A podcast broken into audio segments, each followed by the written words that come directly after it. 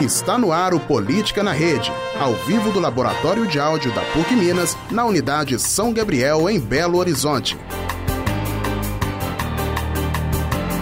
Em 5 segundos, os destaques do Política na Rede.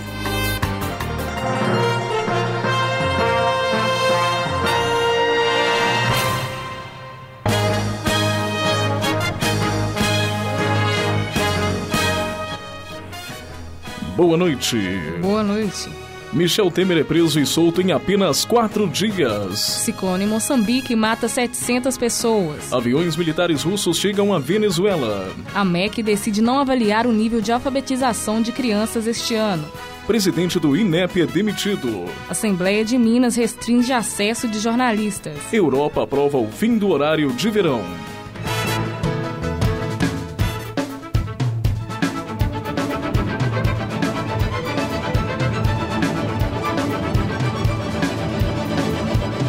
Política na Rede, conectando os fatos.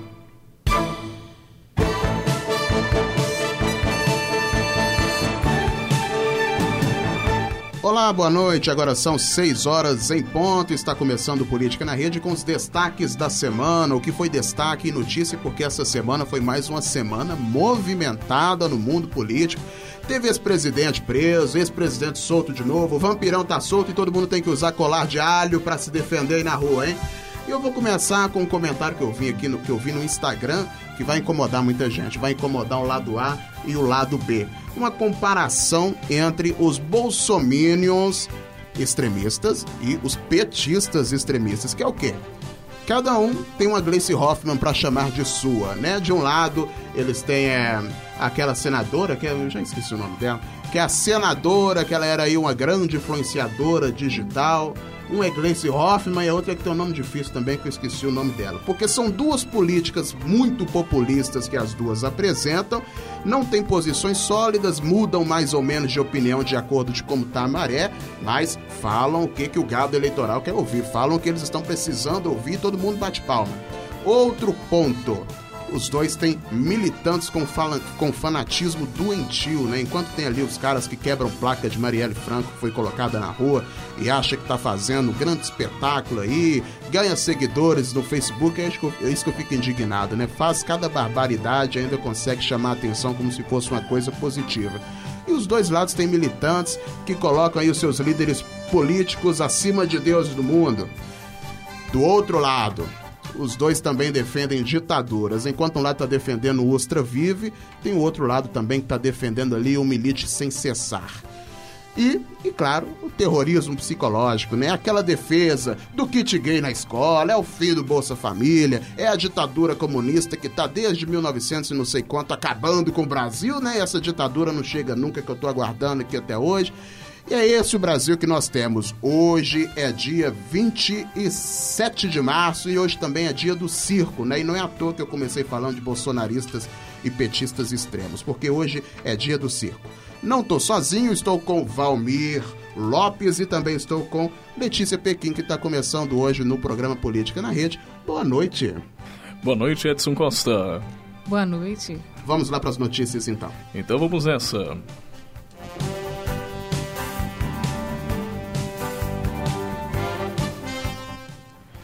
Michel Temer já está fora da cadeia. O desembargador Antônio Ivan Atié, do Tribunal Regional da 2ª Região, revogou na segunda-feira, dia 25, a prisão preventiva do ex-presidente da República, segundo confirmou o próprio tribunal.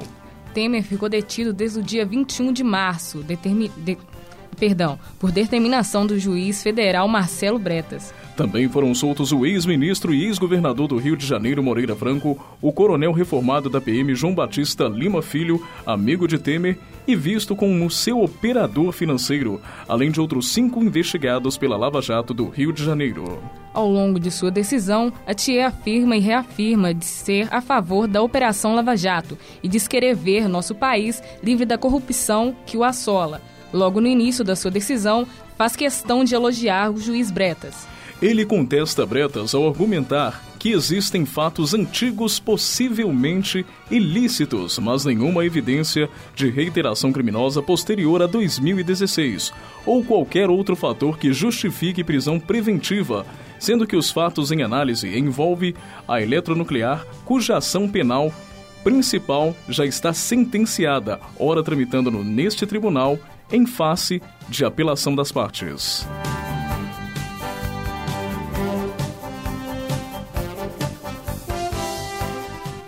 O número de mortos após a passagem do ciclone Idai na África já passa de 700. Moçambique notificou mais mortes neste sábado. As inundações mataram pelo menos 732 pessoas e passaram milhares de pessoas desesperadas por ajuda, por muitas em telhados e árvores. O ciclone Idai atacou a cidade portuária de Beira com ventos de até 170 km por hora na semana passada.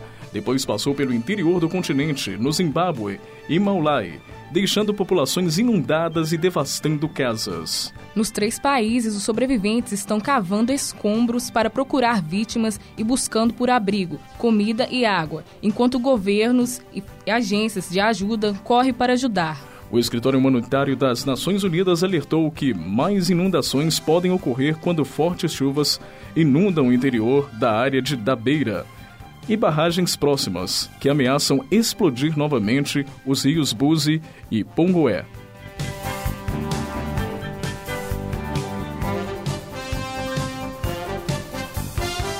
Agora são 6 horas e 6 minutos, aí a gente falou sobre a passagem do ciclone em Moçambique.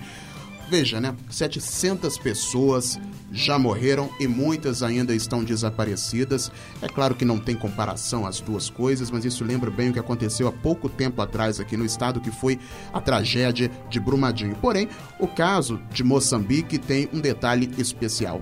Talvez pelo continente que esteja, talvez pelo país que aconteceu, o destaque na mídia não é tão grande como se tivesse acontecido em outros continentes. É claro que a África ela tem a sua importância, ela tem que ser ressaltada, aconteceu lá e nós não poderíamos deixar de citar aqui a nossa observação à mídia, que não tem prestado muita atenção no que tem acontecido lá na África. Agora são 6h06, mais notícias.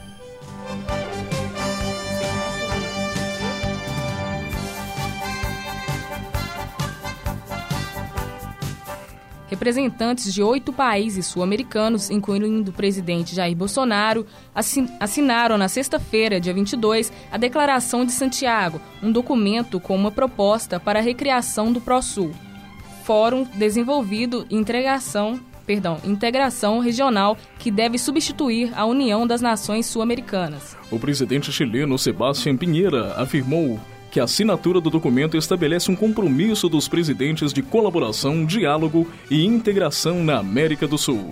De acordo com ele, o fórum será implementado gradualmente e deve ter uma estrutura flexível, leve, barata e com regras operacionais claras e ágil, mecanismos de tomada de decisão.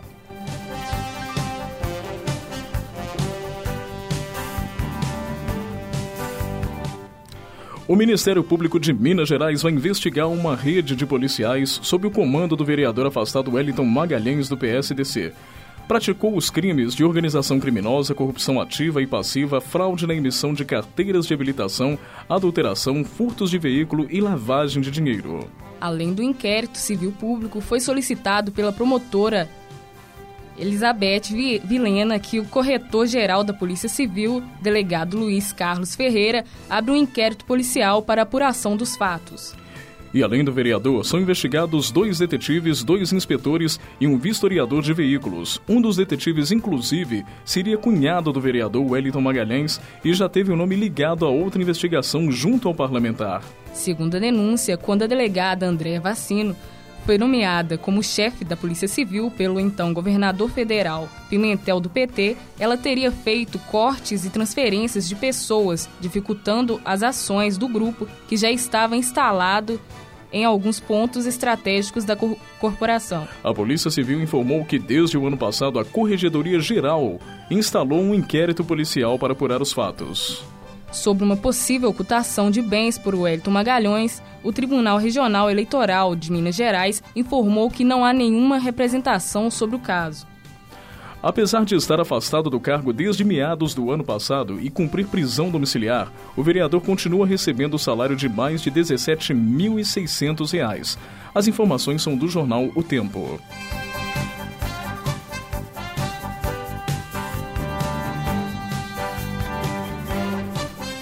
Dois aviões militares russos pousaram no principal aeroporto da Venezuela nesse sábado, carregando tropas e equipamentos. Segundo o jornalista venezuelano Javier Mayora, um avião de passageiros Ilyushin IL-62 trouxe para a Venezuela o chefe do Estado-Maior das Forças Terrestres da Rússia, junto com cerca de 100 outros militares, enquanto um avião de carga desembarcou cerca de 35 toneladas de material militar.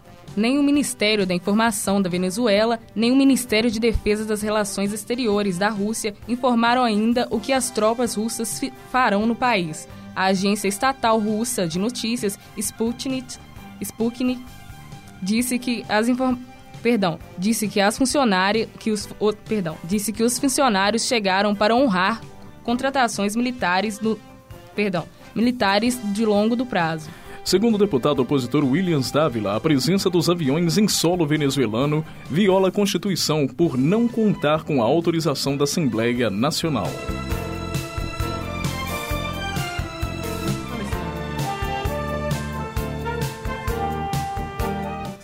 Agora são 6 horas e 10 minutos. Uma boa noite para você que está ouvindo Política na Rede, para você que vai ouvir depois no podcast em fca.pucminas.com.br/rádio. Procurador livra Trump de acusação de conluio com a Rússia. O que foi que aconteceu, hein, Valmir Lopes? O relatório do procurador especial Robert Miller sobre possível interferência russa nas eleições dos Estados Unidos em 2016 concluiu que o presidente Donald Trump não cometeu crime de conspiração, mas não isenta da possibilidade de ter cometido o crime de obstrução de justiça. O procurador-geral Robert Barr recebe o relatório na sexta-feira, dia 22, e envia um resumo ao Congresso nesse domingo. O relatório deixou o cargo de Barr e de outro procurador, Rod Rosenth, e a decisão de determinar se Trump pode ter cometido crime de obstrução de justiça, e eles decidiram que o presidente é inocente também nessa questão. Membros do Partido Democrata no Congresso pressionam para ter acesso à íntegra no relatório, inclusive afirmando que irão recorrer à Justiça. O deputado Jerry Nadler, um dos integrantes do Comitê Judiciário do Congresso, a quem o resumo do relatório foi integrado, afirmou em seu perfil no Twitter que o procurador-geral será convocado em breve a prestar esclarecimentos sobre a decisão de inocentar o presidente do crime de obstrução da Justiça.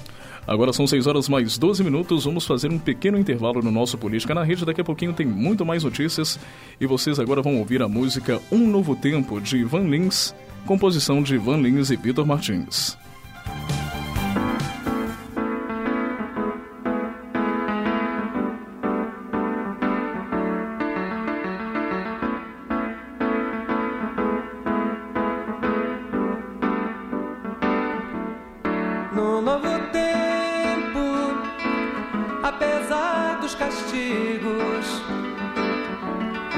Estamos crescidos, estamos atentos, estamos mais vivos pra nos socorrer,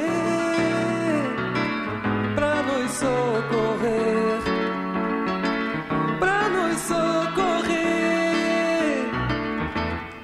Num novo tempo, apesar dos perigos, da força mais bruta, da noite que assusta, estamos na luta pra sobreviver,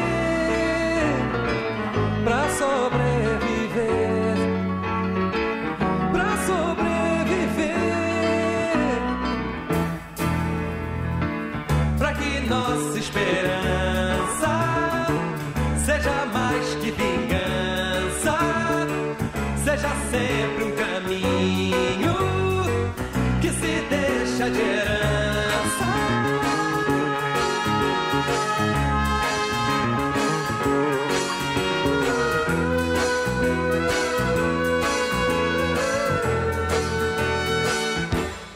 Num novo tempo, apesar dos toda fadiga, de toda injustiça, estamos na briga pra nos socorrer.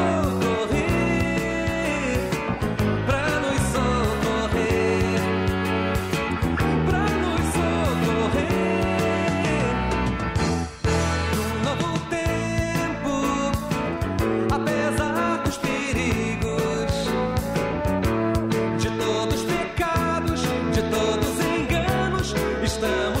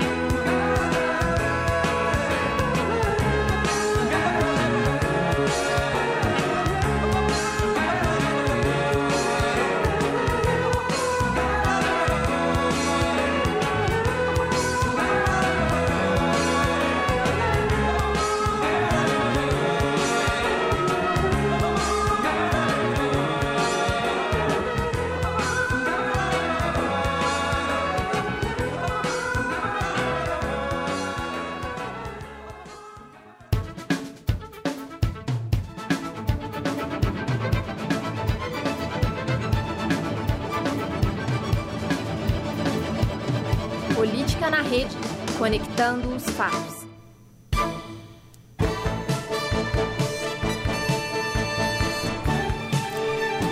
Muito bem, são 6h mais 17. Você ouviu aí no nosso intervalo a música Um Novo Tempo de Ivan Lins, composição de Ivan Lins e Vitor Martins. Edson Costa. Garimpamos para achar uma notícia mais ou menos, para a gente não ler só notícia ruim hoje, mas o Brasil ele criou mais de 170 mil vagas com carteira assinada e tem o melhor desempenho para o mês de fevereiro em 5 anos, ressaltando para o mês de fevereiro. Vamos conferir os detalhes com Valmir Lopes e Letícia Pequim.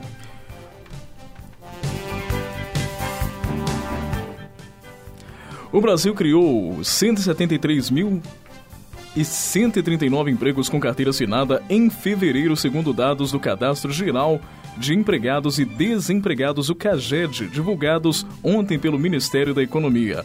É o melhor desempenho para o mês desde 2014. 2 dos 8 setores analisados houve fechamento de vagas apenas na agropecuária. O setor de serviços liberou a contratação. Pela modalidade de trabalho intermitente, que prevê o trabalho sem horário fixo e com o empregado recebendo apenas pelas horas trabalhadas, foram registradas cerca de 8.200 contratações e 3.900 demissões em fevereiro, um saldo positivo de mais de 4.000 empregos. O presidente Jair Bolsonaro usou seu perfil no Twitter para comemorar o saldo de empregos no país no mês passado.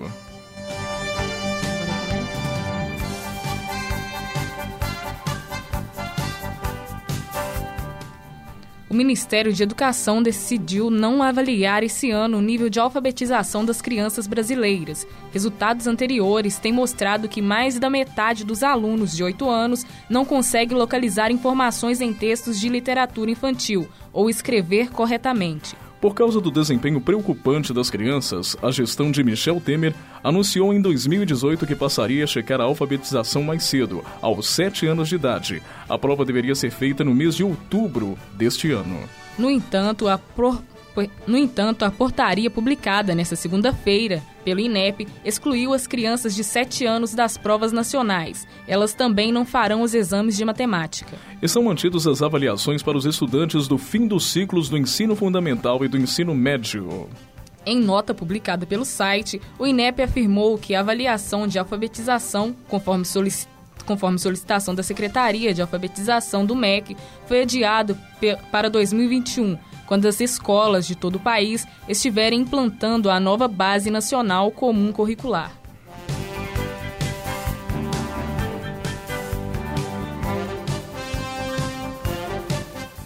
Agora são 6 horas e 20 minutos. Falamos aí agora sobre o MEC que decidiu não avaliar o nível de alfabetização das crianças. Essa semana teve uma grande lambança do MEC. Teve primeiro aqui essa história, né, de que o ministro da Educação decidiu aí, portanto, não fazer aí essa nivelação de alfabetização, e isso inferiu, inclusive, as pessoas não imaginam, mas incluiu, inclusive, nos trâmites da reforma da Previdência. É claro que todas as movimentações no governo, todas as decisões tomadas pelos ministros, pelo presidente, até inclusive as tuitadas da família Bolsonaro, interferem na Bolsa de Valores, interferem no dólar, e essa semana foi atípica, por causa que essa bateção de cabeça na parede, por causa desse tipo de ditos e não ditos, por causa dessa grande confusão que acontece aí entre os ministérios, que acontece entre Jair Bolsonaro e o Congresso, né, que tá aí com a grande confusão, que tá aí um pouco insatisfeito com a forma que Jair Bolsonaro tem articulado ao Congresso, inclusive insatisfeitos por ele não articular com o Congresso, tem interferido inclusive na economia. Então, isso é para ressaltar a importância que tem esse tipo de lambança que um ministro faz, esse tipo de lambança que um presidente consegue fazer quando ele indica pessoas que claramente não possuem nenhum tipo de capacitação, pelo menos de comportamento, para conseguir lidar com esse tipo de ministério que é tão importante, que é o Ministério da Educação. E o país, como se sabe, há muito tempo a gente está atrás de educação, que é claro, a base para conseguirmos as outras coisas que precisamos tanto, que é segurança, que é saúde, inclusive aprender a votar nas próximas eleições.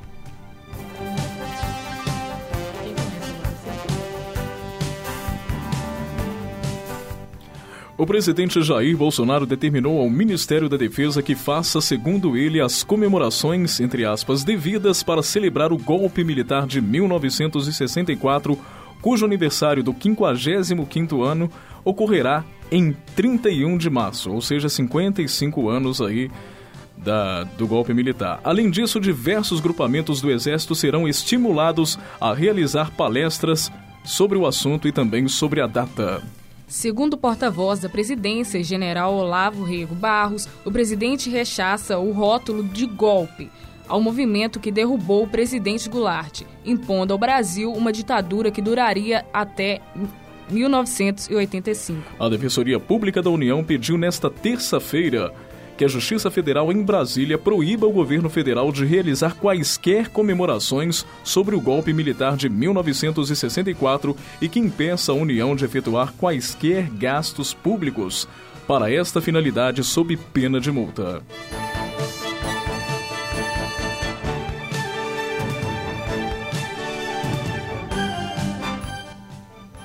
Cesare Battisti, ex-integrante do grupo terroristas proletários armados pelo comunismo, admitiu pela primeira vez sua participação nos 4 homicídios, pelos quais foi condenado à prisão perpétua. Battisti confessou os crimes perante Albert Nobile, que coordena o órgão antiterrorismo no Ministério Público de Milão. Há pouco mais de 2 meses, depois de ter sido extraditado à Itália para cumprir sua pena. Segundo Nobile, A admissão confirma tudo o que está na sentença contra Cesare Battisti, incluindo os 4 homicídios e uma maré de roubos e furtos para o autofinanciamento.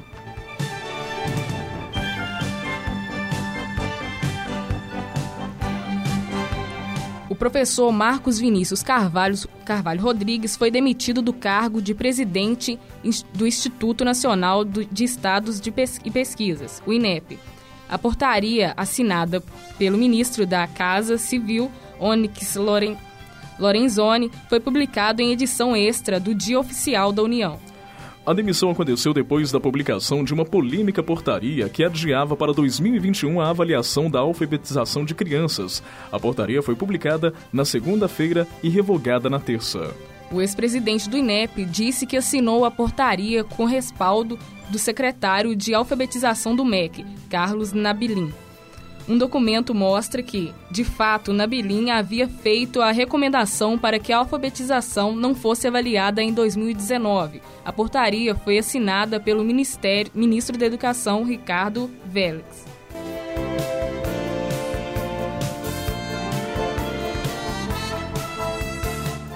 Agora são 6:25. Em uma entrada ao vivo pelas redes sociais, o presidente Jair Bolsonaro se colocou mais uma vez contrário à adoção das placas padrão Mercosul. A decisão de implementar as placas foi tomada com base de um acordo realizado entre países integrantes do Mercado Comum do Sul, em 2014. Desde então, sua adoção no Brasil tem encontrado empecilhos. A primeira data estipulada para que o novo padrão começasse a valer por aqui era janeiro de 2016.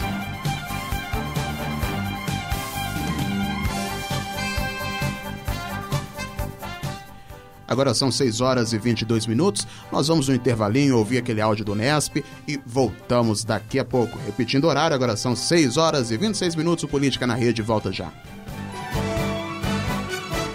Este homem pegou uma empresa arrasada, recuperou os lucros e devolveu a esperança aos acionistas. Em seus primeiros anos como presidente, a empresa passou de 100 funcionários para 683. Este homem fez a receita da empresa subir em 112% e aumentou o salário dos funcionários. Aumentou o valor das ações de 35 centavos para R$283 e reduziu os custos numa média de 5% ao ano. Este homem adora sua família e, quando jovem, sonhava em ser o salvador da pátria. É possível salvar uma empresa sonegando impostos, fraudando licitações e pagando propina.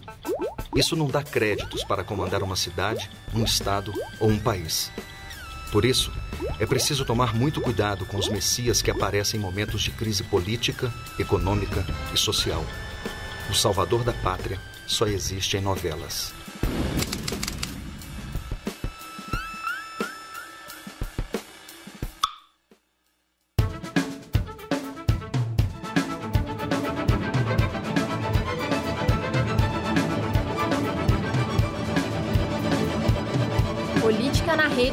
Conectando os fatos.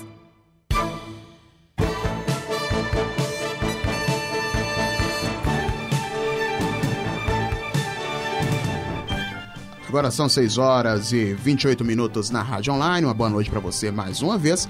Você ouviu no intervalo o áudio do Nesp, o Núcleo de Estudos Sociopolíticos da PUC Minas, que tem uma série de vídeos no YouTube, nas suas redes sociais, no Facebook, também no Instagram, que fala sobre cidadania, política, democracia, enfim, assuntos sobre política em geral. Não deixe de conferir, dá uma entrada lá, quando você não tiver nada para fazer, dá uma entrada no Facebook, no YouTube e confira o conteúdo do Nesp. Pesquisa no YouTube, Nesp PUC Minas, e você vai conferir todo o conteúdo. 6:28, vamos às notícias.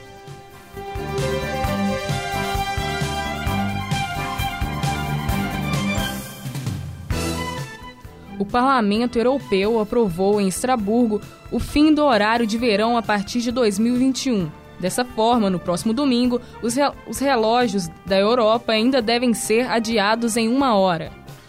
A medida segue uma recomendação da Comissão de Transportes do órgão, que obteve 410 votos favoráveis à abolição do horário, 192 contrários e 51 abstenções. O texto aprovado defende que as datas indicadas na proposta da Comissão Europeia para a abolição de acerto sazonal nas regiões são prematuras.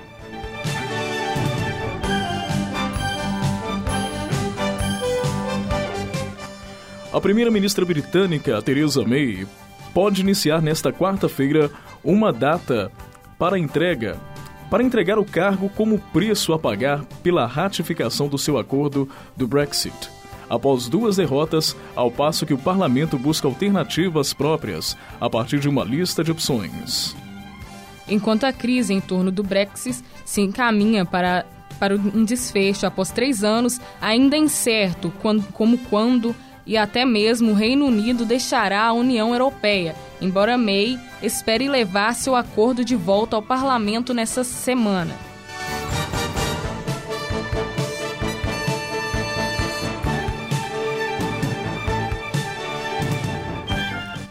Agora são 6:30, 6:30 da noite.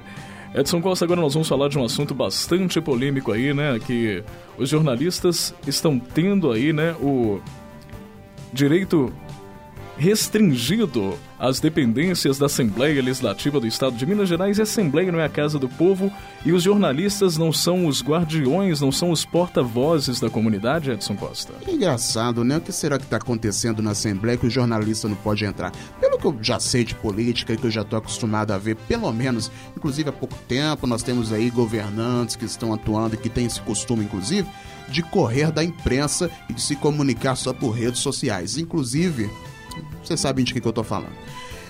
Se comunicar só por redes sociais, vocês sabem muito bem o que significa, né? Nas redes sociais você não precisa responder pergunta, você não vai ter ninguém atrás de você com o microfone na mão te perguntando sobre aquilo que você fez, sobre aquilo que você deixou de fazer, aquilo que você desviou, aquilo que você levou para casa, aquele seu assessor ali que teve várias movimentações na conta. Esse tipo de pergunta no Twitter, no Facebook, pode até aparecer, mas aí você escolhe se responde. Agora, vocês vão ler a notícia aí, que vai aparecer uma coisa aí que eu já dei uma lida antes, que chama a atenção e que eu vou comentar daqui a pouco. Vambora, Valmir. Uma deliberação da mesa diretora da Assembleia Legislativa de Minas Gerais proíbe que jornalistas tenham acesso aos deputados na antessala do plenário da casa. Essa é a primeira vez que parlamentares circulam e concedem entrevista. A ordem foi publicada ontem no Diário Administrativo. Os deputados estaduais e jornalistas Mauro Tramonte, do PRB, e João Xavier, do PSDB, apresentaram um requerimento para revogar essa norma. Mas, nos bastidores parlamentares, consideram a mudança impossível. Inclusive aí o Mauro Tramonte, do PRB, e o João Vitor Xavier, do PSDB da Rádio Itatiaia, todos dois são jornalistas, por isso abraçaram essa causa, não é isso mesmo, Edson Costa? Isso mesmo. Olha, vocês comentaram uma coisa aí, do deputado da mesa diretora que disse que essa escolha, essa decisão tomada de não receber os jornalistas dentro da Assembleia Legislativa foi por uma questão para não incomodar o trabalho aí dos parlamentares, né? E engraçado que esse deputado que foi citado, ele já foi entrevistado por mim para uma matéria que eu fiz há pouquíssimo tempo atrás. Ele me recebeu com toda a cortesia e tudo mais. Ele foi bastante simpático, inclusive. Não esperava que ele fosse tomar esse tipo de atitude contra os nossos colegas jornalistas que estão todos os dias aí na Assembleia tentando mostrar para a sociedade o que está sendo feito todos os dias. E muita coisa que acontece lá, se não fosse a imprensa, se não fossem os jornalistas como a Gabriela Pavlovski, que acabou de chegar aqui no estúdio, que está aqui tirando foto da gente, esses jornalistas que levam essas coisas para o público, e o público precisa saber. Isso é uma coisa, uma ameaça para a população, para o jornalismo, para os estudantes de jornalismo. E a população, ela entende há muito tempo que este tipo de coisa contra jornalistas é um atentado também contra a sociedade. Exatamente, cercear aí o direito da informação, o direito do jornalista reportar a informação dos acontecimentos da Casa do Povo, que acontece no estado de Minas Gerais, né? Um pouco de transparência, gente, não vai fazer mal pra ninguém. E vamos mudar isso aí, vamos lá, vergonha. Né? Em coletiva de imprensa, Cristiano Silveira, do PT, explicou que o entendimento de mesa diretora é devido à falta de tranquilidade para trabalho e que determinação atinge os próprios deputados. Por nota, o Sindicato dos Jornalistas de Minas Gerais declarou que essa é uma das atitudes mais antidemocráticas da história da Assembleia Legislativa de Minas Gerais e que vai lutar com todas as suas forças e maneiras para que ela não siga adiante. Por segunda vez, em pouco mais de 15 dias, a Venezuela vive um apagão. As autoridades do país atribuem à pane do sistema elétrico uma sabotagem de adversários políticos na usina hidrelétrica Simon Bolivar. Há 19 dias, Caracas e 20 das 23 regiões do país ficaram sem energia por um longo período. O apagão ocorre no momento em que a crise na Venezuela é intensa. No país, o presidente venezuelano Nicolás Maduro insiste que é o líder legítimo. Porém, para a parte da comunidade internacional, Juan Guaidó, autodeclarado presidente da República, é o líder conhecido.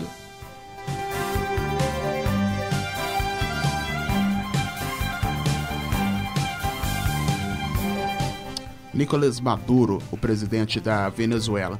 E, olha, essa coisa de apagão, né? Claro, ele colocou a culpa aí sobre os seus adversários políticos, que não são poucos, mas nós sabemos muito bem como é que funcionam as coisas na Venezuela, né? Não acredite nessa história. A Venezuela, ela tá num problema gravíssimo. Nicolás Maduro não tem vergonha do que ele tá fazendo. É um sofrimento horrível do povo da Venezuela. O Brasil tem tentado interferir, tem interferência de vários países, Estados Unidos e Rússia, inclusive, que tem aí os seus interesses, todo mundo sabe, os interesses de Rússia e Estados Unidos sobre a Venezuela. Enfim, vamos aguardar vendo os próximos capítulos dessa história triste, que é o grande fim da Venezuela.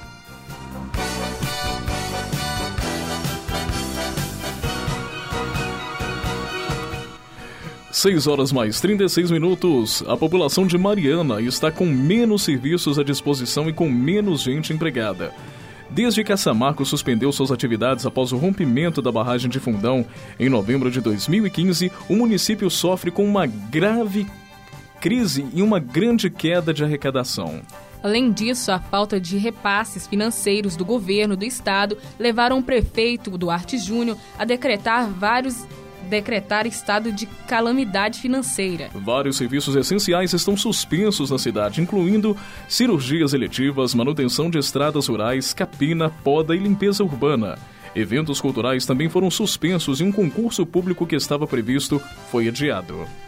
200 estagiários estão sendo demitidos e cerca de 300 jovens deixaram de ser assistidos pelo programa Jovem Aprendiz.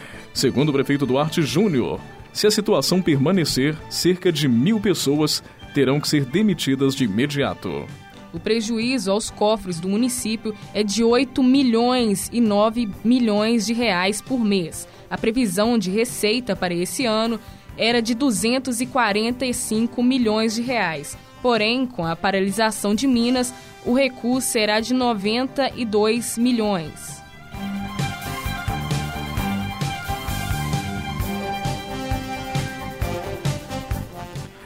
Seis horas e 37 minutos, o ministro da Economia, Paulo Guedes, desistiu de ir ao Congresso para defender a reforma da Previdência. Ele foi convidado para participar de uma reunião da Comissão de Constituição e Justiça, a CCJ da Câmara. Primeira etapa para aprovar a proposta de reforma. Descontentes com o governo, líderes de partidos independentes ao presidente Jair Bolsonaro articulavam um boicote ao debate com o ministro. O secretário especial de Previdência e Trabalho do ministro da Economia, Rogério Marinho, do Ministério da Economia, ministro Rogério Marinho, aí, secretário, deve substituir o ministro na reunião da CCJ.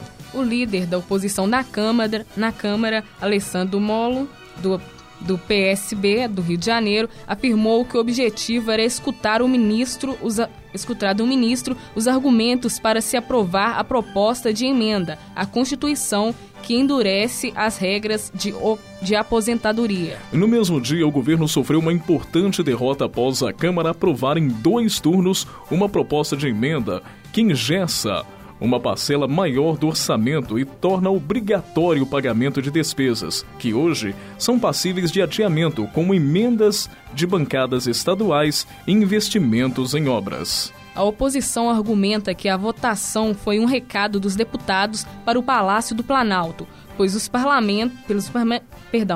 parlamentares estão insatisfeitos com a decisão do presidente Jair Bolsonaro de não negociar com os partidos. Foram mais de 440 votos em primeiro turno e mais de 450 no segundo turno. Houve votos até mesmo no próprio PSL, partido de Bolsonaro. Com isso, os 137 bilhões de reais que eram despesas adiáveis às contas públicas agora são obrigatórios quando dirigidos à área de infraestrutura e educação.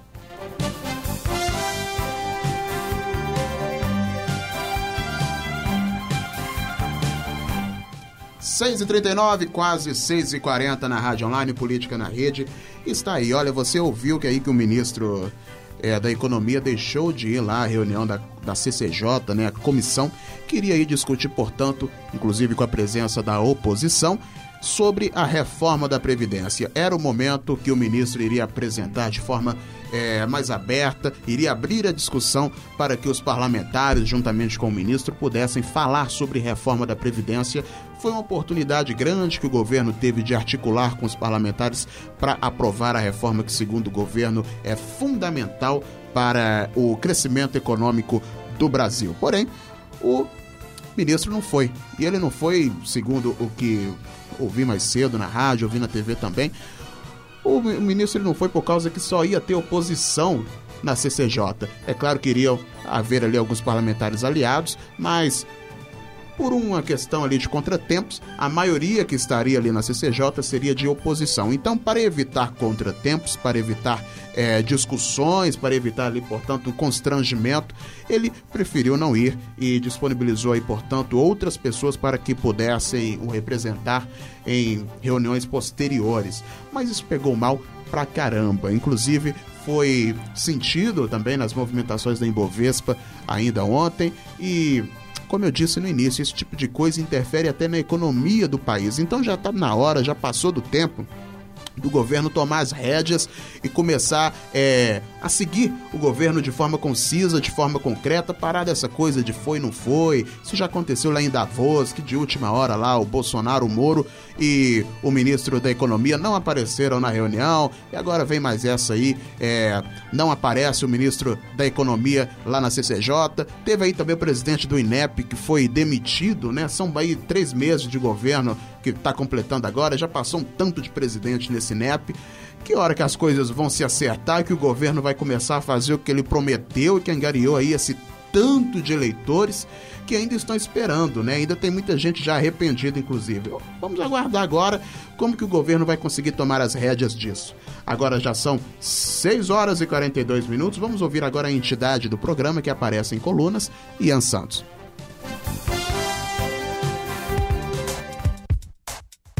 E agora, coluna semanal com Ian Santos. No campo pragmático, as concepções da autodenominada nova política são insustentáveis. A República não pode ser administrada sem o devido diálogo com as bases congressistas. Como o jornalista Pedro Doria disse, se não para articular com o Legislativo, o que justifica a existência de um líder governista no Congresso? Endossando os ataques de sua prole Rodrigo Maia, Jair Bolsonaro abre um perigoso precedente. A tramitação da reforma previdenciária ainda não foi iniciada, mas já começou a evanescer. A queda dos números do Ibovespa e a alta do dólar reflete o despreparo do Executivo Nacional. Os índices de rejeição também. Os devaneios sobre a existência de um plano de dominação comunista perduram e a Previdência segue como um subassunto na hierarquia da Presidência da República. O compromisso com a vitalidade das instituições deve urgentemente substituir os discursos de campanha. Nas palavras de Rodrigo Maia e de grande parte do país, sai do Twitter, presidente. A nova política carrega muitos traços do sistema que diz ter substituído. Corporativismo, hoje externalizado nos acordos para a inclusão dos militares na reforma da Previdência, continua caracterizando o governo. O lobby agropecuário e o protecionismo permanecem no centro das deliberações nacionais. Aliás, a elevação das taxas de importação sobre o leite europeu dissolve a roupagem liberal que o presidente adotou durante a campanha. Os ataques das hostes bolsonaristas contra a voz dissonante são constantemente replicados pelo proselitismo presidencial. Por criticar os aspectos do pacote anticrime do ministro da Justiça, o presidente da Câmara, uma peça fundamental para a aprovação da reforma da Previdência, foi o mais novo alvo do ad hominem discursivo dos apoiadores de Bolsonaro. Segundo a procuradora Raquel Dodge, a harmonia entre os poderes é um requisito básico para a estabilidade do país.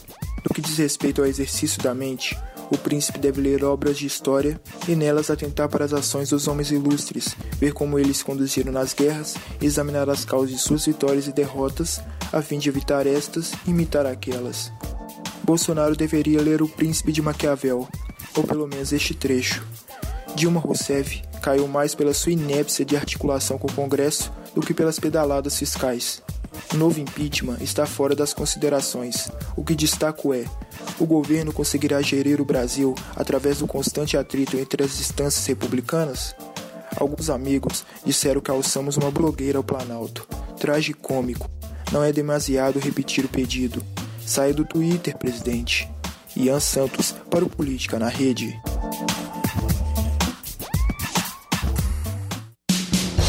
Panorama Político.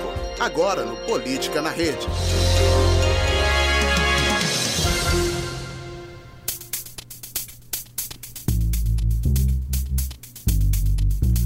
Agora são 6 horas e 45 minutos. Vamos para o Panorama Político, onde aqui toda a equipe do Política na Rede vai comentar sobre os assuntos da semana. Daqui a pouco eu tenho uma coisinha aqui para falar sobre Previdência mais uma vez, que é um assunto que eu pretendo apertar bastante nessa tecla.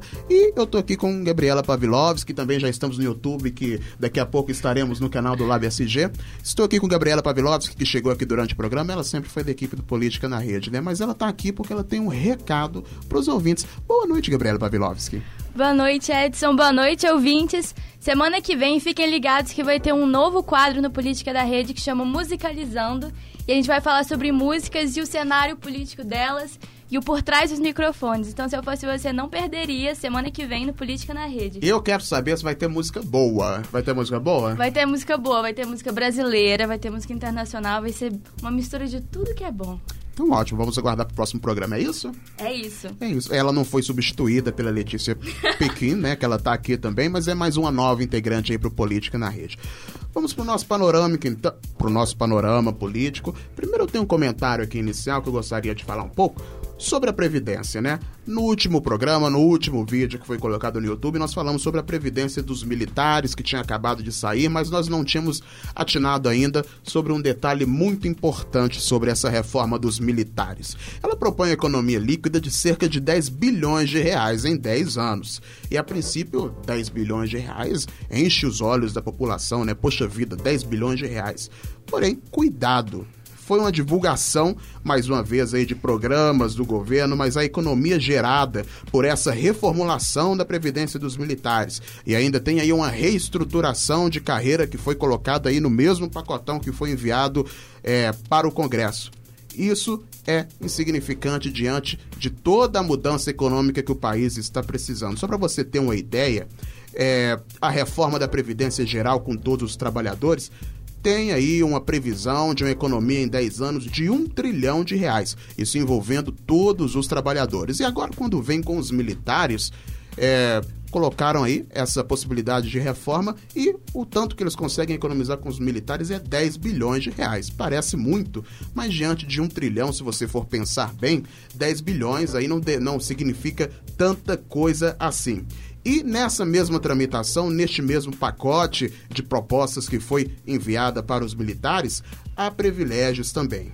Em vez de apertar o cinto, o governo propôs uma reestruturação de carreira que aumenta a renda bruta dos militares de alta patente. Isso, inclusive, é ruim para os militares ali, os soldados que estão começando, que causa, inclusive, divisões dentro do próprio mundo ali dos militares.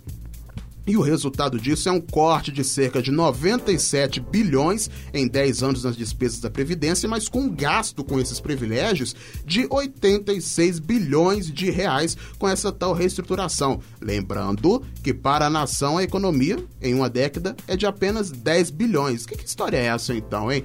Como a gente economiza e mexe em 86 bilhões e o que sobra para a reforma da Previdência são 10 bilhões. Pois bem, compensa a ampliação do tempo de serviço com dinheiro? É essa a impressão que dá. Compensaram esses 5 anos que eles deram a mais de trabalho para os militares com 10 bilhões de reais para dizer aí para a gente que os militares também estão participando da reforma. Muito bem, daí fica a pergunta, né? O que a população vai fazer com estes míseros 10 bilhões que sobrou aí de contribuição? Será que vai dar para comprar laranja? Vai dar para fazer o quê, hein? Vamos para outros assuntos agora, que eu já disse que eu queria falar. O que a gente vai falar agora, hein? Vamos lá, então. Estamos recebendo aqui no nosso panorama político do Político na Rede a nossa convidada especial, o repórter Cíntia Garcia, que também está vindo com um tema bastante polêmico aí, também no que diz respeito às arrecadações e tributos do Estado. Ali, Candir, boa noite, Cíntia Garcia. Boa noite, Valmir, boa noite aos demais colegas aqui do Política na Rede. Pois é, eu estava ouvindo o comentário do Edson, né, a respeito do não comparecimento do ministro da Economia. A previsão de que ele vá à Comissão de Constituição e Justiça na próxima quarta, sim, discutir a questão da reforma da Previdência, mas também discutir, vai ser colocado em pauta o possível fim da Lei Candir. Para quem não sabe, a Lei Candir é uma lei que foi criada em 1996 para desonerar, ou seja, tirar o imposto sobre circulação de mercadorias, o ICMS, que é um imposto estadual que incide sobre os produtos de exportação, como minérios e grãos, por exemplo.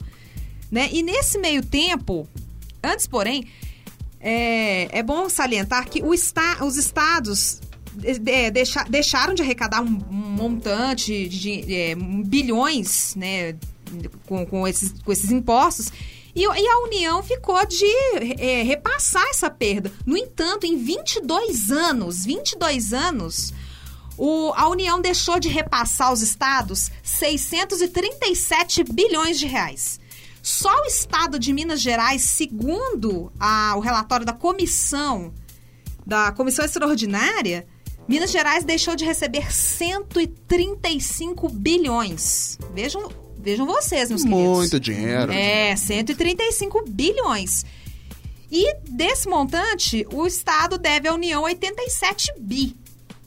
Tá? Ou seja, o Estado de Minas tem um crédito de 48 bilhões para com a União.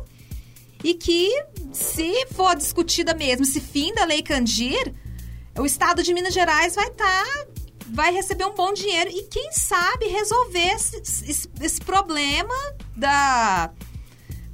de obras, de infraestrutura. De crise fiscal, né? Com certeza. Crise fiscal, com certeza. O pagamento dos servidores em dia. Ah, sem dúvida. E principalmente também a integralização e os repasses para os municípios também, que já estão atrasados há bastante tempo. Muitos prefeitos do interior já têm se mobilizado, né? Pois é, mobilizado e feito pressão. E sim, muita pressão, diga-se de passagem, não só dos prefeitos, mas também dos parlamentares da Assembleia Legislativa, que estão pressionando o governador. Sim, né? E infelizmente a gente passou aí por umas eleições em que muita coisa foi se discutida, mas esqueceram de discutir com a mesma veemência esses problemas que impactam na vida dos estados, como é o caso aqui de Minas Gerais, que está aí com quase todos os municípios com estado de calamidade financeira, que estão aí precisando de ajuda.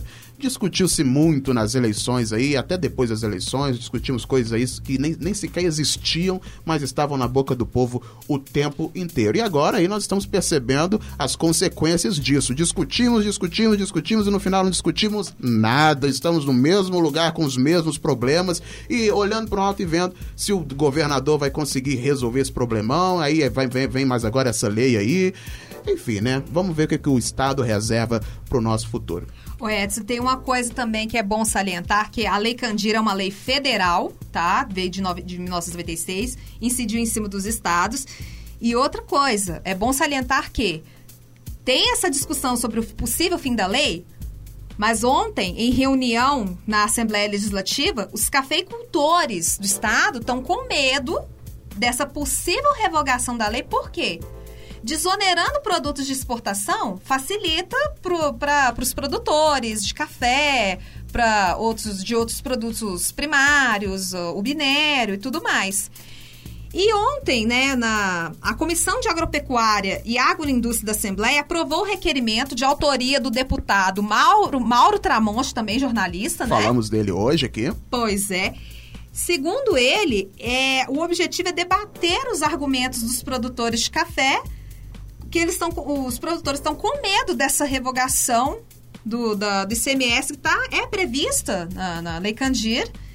E ele, o Tramonte acredita, o parlamentar acredita, que o temor os cafeicultores têm que ser ouvidos porque eles estão com medo justamente dos critérios de aplicação dos impostos da exportação.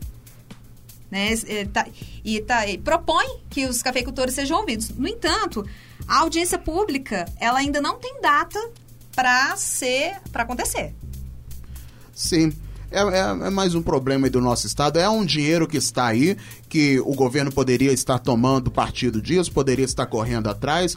Comentamos no último programa também uma coisa, não é tão parecida assim, mas também é dinheiro que está no vento aí, que o governo ainda não aproveitou, que é aí um processo contra uma grande empresa aí da Inglaterra, que tem aí ações, que é sócia da Vale e que está sendo processada há um tempo aí sobre o rompimento da barragem Mariana, mas que até hoje o governo não entrou no meio dessa briga para tentar pedir o que é seu de volta, para tentar recuperar um dinheiro que foi perdido, porque além de vidas que se perdem, são empresas que se fecham, são municípios, cidades inteiras que ficam ali com pessoas desempregadas e é claro que os municípios, o Estado sente o peso disso além das mortes. Uma verdadeira queda de braço, né? É uma queda de braço, é um governo aí batendo cabeça na parede, que não se acerta nada e que fica aí, até hoje, parece que estamos num governo de transição. Já pararam pra pensar nisso? Até hoje, que estamos aí 3 meses depois da posse dos governadores, da posse do presidente, a impressão que se tem é que ainda estamos num governo de transição, que as coisas ainda não estão bem resolvidas. Mas algum comentário, Valmir? Teoricamente, nos podemos dizer que já estamos caminhando para os 100 primeiros dias, tanto do governo federal quanto do governo estadual, e ainda não tivemos significativas respostas para os anseios da comunidade, principalmente dos eleitores que depositaram seu voto de confiança nas últimas eleições em outubro de 2018. Sim, eu vou pegando o gancho aqui porque a gente já está quase próximos de encerrar, agora exatamente. São 6 horas e 56 minutos. Eu não poderia deixar de comentar sobre o Michel Temer, que foi preso e solto em 4 dias, né? Esse país é uma maravilha, é uma coisa maravilhosa. Parece que as coisas aqui acontecem, é porque hoje é dia do circo, eu comentei no início, né? O Brasil às vezes tem essa impressão assim que a gente está num grande circo e que o Michel Temer é o grande vampirão da história, né? Então, inclusive, cuidado, saiam na rua aí com seu colar de alho. Vamos para os destaques para a gente encerrar, para a gente dar tchau e voltar na próxima quarta-feira. Vamos lá. Isso aí. Agradecemos, então, a participação da nossa repórter Cíntia Garcia, também Gabriela Pavlovski, que esteve aqui conosco, que vai apresentar o novo quadro Musicalizando na próxima semana. Então, vamos lá, vamos aqui para os destaques do programa.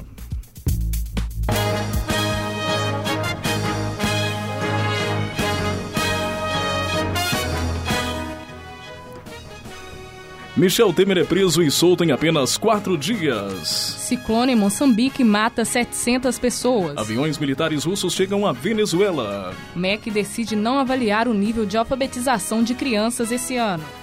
Presidente do INEP é demitido.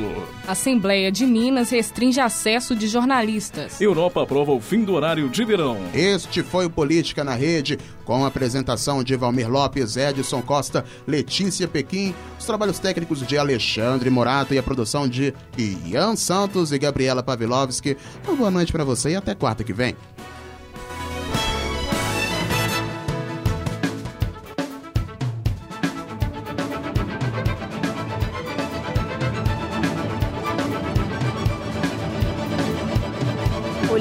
Rede, conectando os fatos.